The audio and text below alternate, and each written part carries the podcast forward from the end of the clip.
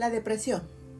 La depresión, según la Organización Mundial de la Salud, es un desorden mental común caracterizado por una persistente tristeza o pérdida de interés en las actividades que normalmente disfrutarías, acompañadas por una incapacidad de realizar actividades diarias por al menos dos semanas. La depresión es un desorden complejo. Un estudio publicado en 2016 demostró que hay cuatro diferentes subtipos dentro de la depresión persistente, dependiendo de los síntomas. Se estima que la depresión afecta aproximadamente a 300 millones de personas en el mundo, mayormente mujeres. Sabemos que si hay depresión en un miembro de la familia, el riesgo de que otros puedan padecerla aumenta.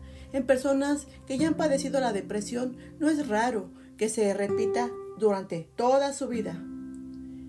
Conozcamos los síntomas de la depresión en un adolescente. Si su hijo adolescente está deprimido, usted puede observar algunos de los siguientes síntomas comunes de la depresión.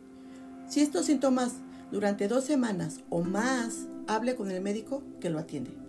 Irritabilidad frecuente con brotes repentinos de ira, mayor sensibilidad a la crítica, quejas de dolores de cabeza, de estómago u otros problemas corporales. Es posible que su hijo vaya a la enfermería de la escuela muchas veces a la semana retraimiento de personas como los padres o algunos amigos, no disfrutar de las actividades que por lo general le gustan, sentirse cansado durante gran parte del día, sentimientos de tristeza o melancolía la mayor parte del tiempo. Observe los cambios en las rutinas diarias de su adolescente que puedan ser un signo de depresión.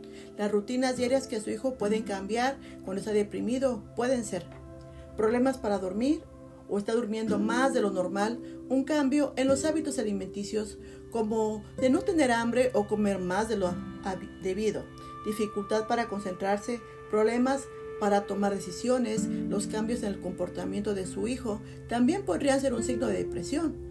Podría tener problemas en casa o en la escuela, desmejoramiento en las calificaciones escolares, la asistencia y cómo conducirse de una manera imprudente, tener sexo sin precaución o el hurto en las tiendas, alejamiento de la familia y los amigos y pasar más tiempo a solas, tener un aumento en las bebidas alcohólicas o consumo de drogas, reconocimiento de la depresión.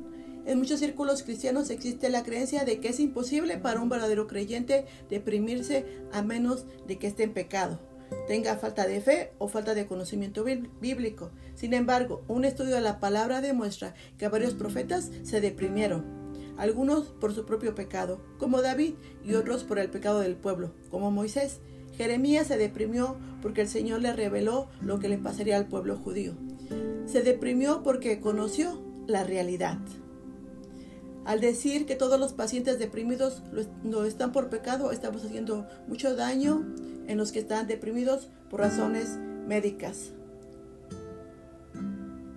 Cuando la depresión es por pecado, la solución es arrepentirnos. Es posible que la depresión sea un llamado de Dios para volver a redir y sanarnos, porque el pecado nos esclaviza y nos separa de Dios. Oseas 6.1. Sin embargo, particularmente cuando la depresión es severa y la persona no responde a la consejería, puede ser que la medicación sea necesaria.